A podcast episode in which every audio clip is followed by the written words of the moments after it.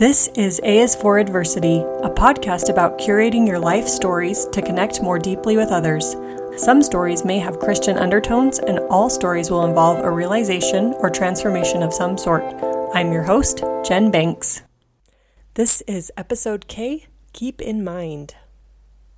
At the beginning of September, I had a private coaching session on storytelling with Matthew Dicks. It was like a dream come true. He gave so many good tips and insights. So, for this episode, I have spliced together some takeaways that apply to all storytellers, and I hope you find it helpful or at least interesting. My coaching session with him was an hour, and the content I have for this episode ended up being about 16 minutes. During my coaching session, he was coaching me on the story I'm crafting for the upcoming live storytelling show on November 11th, 2021 at the Jordan Event Center. It will be from 7 to 8 o'clock, and there will be giveaways, prizes, storytellers. You will not want to miss it. See you there. The tragedy of storytelling is that we tell stories most to people who love us most. So they are always interested in our lives, mm-hmm. even when we tell about our lives in the not the most interesting way, right? So if you can approach it as nobody wants to listen to me, they're going to click off on at, at any second from me.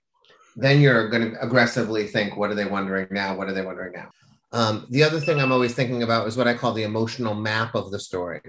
And that is the idea of how do I want my audience feeling at each point of the story, right? Oftentimes in most stories, I want my audience to be feeling the same way I felt at every moment. So I'm always thinking about where is my audience's mind, you know? So I'm not crafting a story to necessarily report on my life hmm. precisely, mm. but to plant the story in my audience's mind and figure out how they're going to feel about each part and how I want them to feel about each part. So once you have your stakes in place, um, and once you have that emotional map in place, you know where the audience wants to be. Um, I'm often then thinking about how am I going to tell the story chronologically? Is it going to be A to B to C, or I'm going to start somewhere in the middle and work my way back? A couple other tricks that I think I would use when we don't tell people um, what our what the characters' names are, we tend to not think of them as very important. Yes. So I would hold back on telling his name for a while. Okay. You can't hold back forever because it would feel weird. Yes. You know, but he's got to be like the kid in the back, you know, the kid I go to hamburgers with finally he asks me out maybe that's where you drop his name you're like you know you drop the name eventually but you don't make it sound very important in any way whatsoever okay let's talk about some opportunities for humor yes mm-hmm. um and there's some strategies i would definitely use okay um humor at the top of stories makes a lot of sense mm-hmm. some things i just think are easy to kind of make jokes about sometimes just things are situationally funny the same way you're stuffed into the you know, you've got five people stuffed into this. I would look for a metaphor, you know, something, something stuffed in something. I would avoid clown car because mm-hmm. that's expected. Cliche. I would, mm-hmm. yeah, I'd be looking for something, something that gets stuffed into something else that yes. doesn't, you know, that uh, exactly comes to well. mind your Tupperware one from your strip club story. That's awesome. right. Yes. That yeah. right. So mm-hmm. like putting something in Tupperware containers, popping out the other side. Yeah. So you have to find something like that. Mm-hmm. Yeah. That would not work for you though, because yes. like popping out the other side worked for me. Yes, you want I know. Something that's like like you want to be like the turkey. You know, like the Thanksgiving Day stuffing, like you're jamming the stuffing into the turkey. That's what we're doing with the car, you know, stuff like that. Yeah, it's uh, good. But don't settle on something. Make a yes, list. Yes, make a list. Things. Yep. Yeah. Yep. Mm-hmm. Um, that's an opportunity for humor for sure. I always say that the easiest places to be funny is where there's the most optionality, where mm-hmm. you can make up stuff essentially in your true story and guessing things or making predictions. You can just say whatever you want. Love it. You know, so making lots of guesses about why he would choose this. You have to mm-hmm. describe the feeling before you say the feeling. The reason we do that is because the audience always feels amazing when they can guess the thing before we say the thing. Got it. So you describe feelings before you name them in the hopes that the audience can go, I think she's, and then you say it and they go, yes, you know, like, oh my gosh. And then they think they saw it coming the whole time because they put it together when really they didn't. That's funny. yes. I never said it as well as I just did. I'm going to write it down. Describe the feeling before naming the feeling. Okay. Let me just take you through a couple other steps. Yes. one of the steps is what are we going to leave out? I think actually what I've done is I've thrown all that stuff you were going to leave out back in. Mm-hmm. Um, yeah, I like your instincts because your instinct was this stuff isn't really that interesting, but that actually helps your story. You'll want to make sure one of the things that's tricky about a story like this is it's fairly episodic. Um, the audience never wants to feel like they're trapped in a story that's going to go for 15 minutes, and episodic Mhm. stories can sometimes feel that way. So you'll want people to know when you reach the plasma that they're close to the end of the story. One of the ways you can do that is you can make sure the plasma scene is a more fully realized scene. But you'll want to take us through the scene really clearly. That'll be a signal to the audience that we've reached the moment we've been waiting for. Something's going to happen in this plasma place. It'll happen right outside, but you know, that's Yeah. the way we signal that to the audience that we've come close to the end. Yeah, that makes sense. That's good. Yeah, I think both stories are really good examples of the idea of what do I want my audience thinking and how can I get them to think it? And strategically, what do I want my audience thinking? You know, like how, what kind of misdirection do I want to create in their minds so that they will enjoy the end of the story in the way I want them to enjoy it? Yes. That's good. You know, yeah. It's all about leaning. It's just leaning things in the direction that you want them to go, not growing a new tree, which would be a lie, but just leaning that tree. Yeah, Yeah. that's very good. All right, questions? Um, no. I'm sure I'll have tons when I'm crafting it, but I don't know them now. The theme of the night for the storytelling show is serendipity. So, That's good. Yeah, that feels about right. Um, It's probably going to give away the story a little bit, actually, the theme. yeah, it might, that's true. It might, yeah. But- I don't think people think about themes very much either. Yeah. I don't think people are in the middle of a story going, How is this serendipity? I just don't think that's the thought they have. If you're telling a good story, people just get lost in your story and they forget about why they're even there. I think that's the truth, you know? hmm Yeah. So I wouldn't worry about that. yeah. Um, but yeah, it fits really well. How long do you think the story should be? Hmm. Well, I told everyone else to do five or six minutes, so I was thinking five or six minutes, but I don't know. Yeah.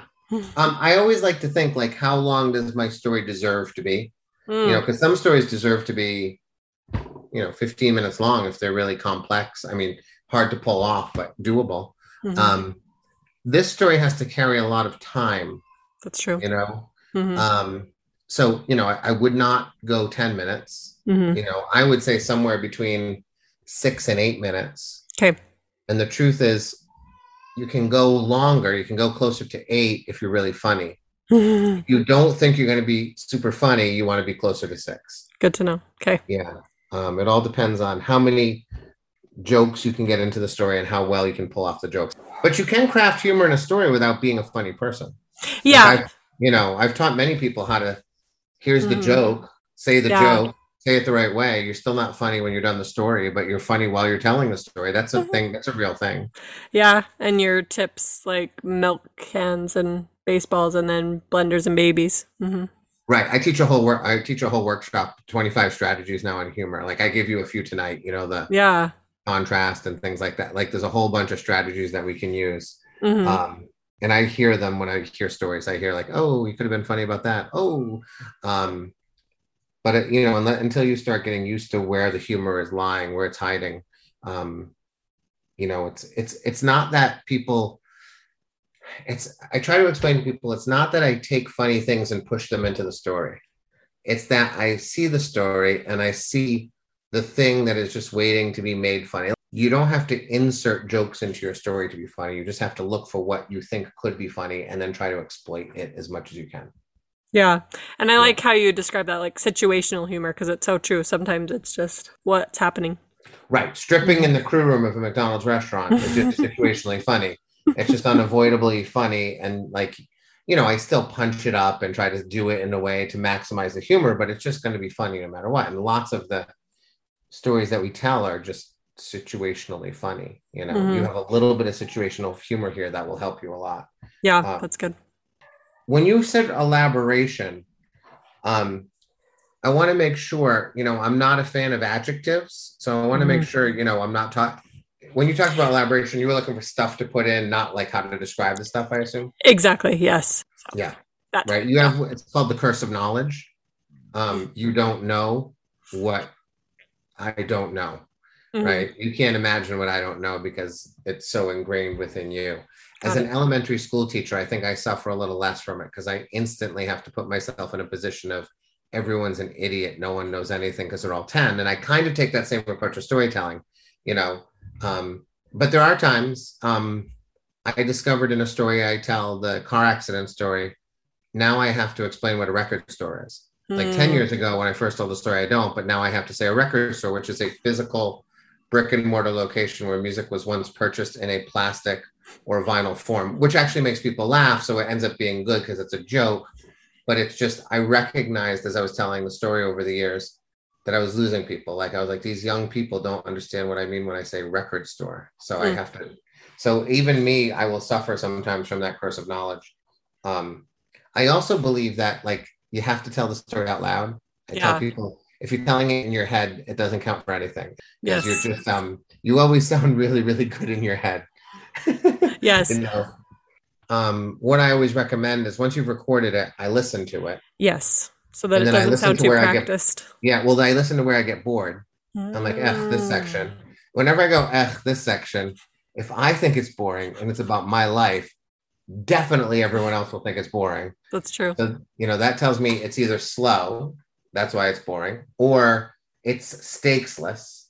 Like there's nothing to wonder about, you know. And if it's one of those, it's slower, it's stakesless, then I either have to pick up the pace, increase stakes, or that other trick, which is add humor, right? This is Mhm. a boring part that I have to say. It's boring, so I have to make it funny in some way. But the other thing you can do is as you're practicing your story for a live show, what I do is I listen to my story and I predict either internally if I'm in the grocery store or out loud in the car, I'll predict what I'm going to say Mm. next. Like, what's the next transition point? Because the ones that I can't predict, when I start to go, oh, where do I go next? That's where I'm going to forget my line on stage. That's where I'm going to forget where to go next on stage. So then I create some mnemonic. You know, I create some like, oh, when I say trash can, it's always going to make me think of swimming pool because I go from the trash can to the swimming pool. That's the next scene that happens. So listening to yourself and predicting what will come next will be really helpful to you, I think. Yes, and speaking out loud has been so helpful too in realizing that you can tell it different ways but still convey the same point because I had never understood what you meant by don't memorize your stories. It was like to me I just it's memorized, but no, you can say it a slightly different way. That way you don't get tripped up when you don't say it exactly the same way and be married to lines and all that stuff. So, That's exactly right. I mean, I think you said it just perfectly, which is you don't get tripped up when it doesn't come out exactly the same, as long as it's an approximation of what you needed to say. Hmm yeah. The, the more you tell it, the more memorized it will become. You know, Yes. my, my car accident story, I've told well over 250 times because I use it in every workshop Mhm. and it's pretty memorized. There, there are moments when I'm like, ooh, I gotta, I've, I messed that up. I gotta double back and catch that little bit I forgot, but it's pretty memorized, you know. Mhm. But the stories I tell for the moth, the first time I take the stage to tell a brand new story, not memorized at all. Like Oh, not so even crazy. in the, not even close. Like oftentimes, like in the car working with my friend for the first time on the story, then I get on stage, you know, and then when I get down off the stage, oftentimes what I said was like was like, wow, you threw a whole scene in that you didn't say in the car. And I'm like, I thought of it on the stage. Like your brain works faster in front of human beings, I'm convinced. You Mhm. know, it's just you're quicker when there's a hundred people staring at you. For some reason, you work more efficiently. Yeah, and that so that's the hard thing too about practicing in the car with yourself is I sound I feel like I sound different when I'm just talking to myself whereas even just talking to you on the screen I feel like I was able to sound more natural, which is reassuring to me too that when I do tell it on a stage it will sound more natural because in a car I'm like, "Oh, this doesn't sound like this sounds too formulaic." I don't know, but Yeah. I went to the Moth once in New York with um, a friend and his cousin. And the cousin, a woman, she said, Tell us the story. So I told her the story in the car. And then we got to the Moth and I performed and I won. And when we got back to the car, she said, You were terrible in the car. I said, I was on the West Side Highway. Everyone's terrible in the car. I wasn't performing it. I was just saying the words. You know, I wasn't it. like bringing it to life. So everyone is terrible in the car. that's good to know. Yeah. I like how you said that. You're just saying the words, you're not performing. Right. Yeah. It's hard to perform without an audience. It really is. You know, it's really hard to bring life to something. I think that really the best storytellers of the world are the people who can relive the experience in a way while they tell the story, not Mhm. act it out, but just some people can't see it in their mind. So the fact that you can see it already is great. Um, but then the next level is I can see it and I can kind of put myself mentally back in that space and recreate that scene emotionally for the audience's benefit. Yeah. You know, so it would be interesting to see if that's a thing that you're going to be able to do or something you're going to have to work on. Mhm. So you'll have to find a story where you actually have an emotion. Not that you don't have an emotion Right. here, but Yes. you know, um, if you can't access the emotions, that's fine. I have tricks I can teach you someday on how to get closer to those emotions where you can access them. Mhm. And then I can teach you how to control them so that you don't get snot bubbly yes. when you're telling the story, you know? yes. But boy, that's a story, Jen. I know. Crazy. I'm sorry. I mean, I you know my phrase, bad for you, good for the story. Yes. You know, like Uh-huh. really bad for you, but really good for a story. hmm Wow. Yeah, I love hosting events and I just love people and eventually I want to host have my own event center so then I can just have it whenever I want for storytelling shows or parties or everything like that. So, yeah. Wow, that's a that's ambitious. I want my own event center. I've never had anyone say that to me before. there you go. Wow, that's great. Will, you let me know how it goes? Yes. hmm I'd love to hear how it goes. Yeah. Okay. When is it again? When's the show? November 11th, Veterans Day. Okay. All right. So you got a little bit of time. Yep.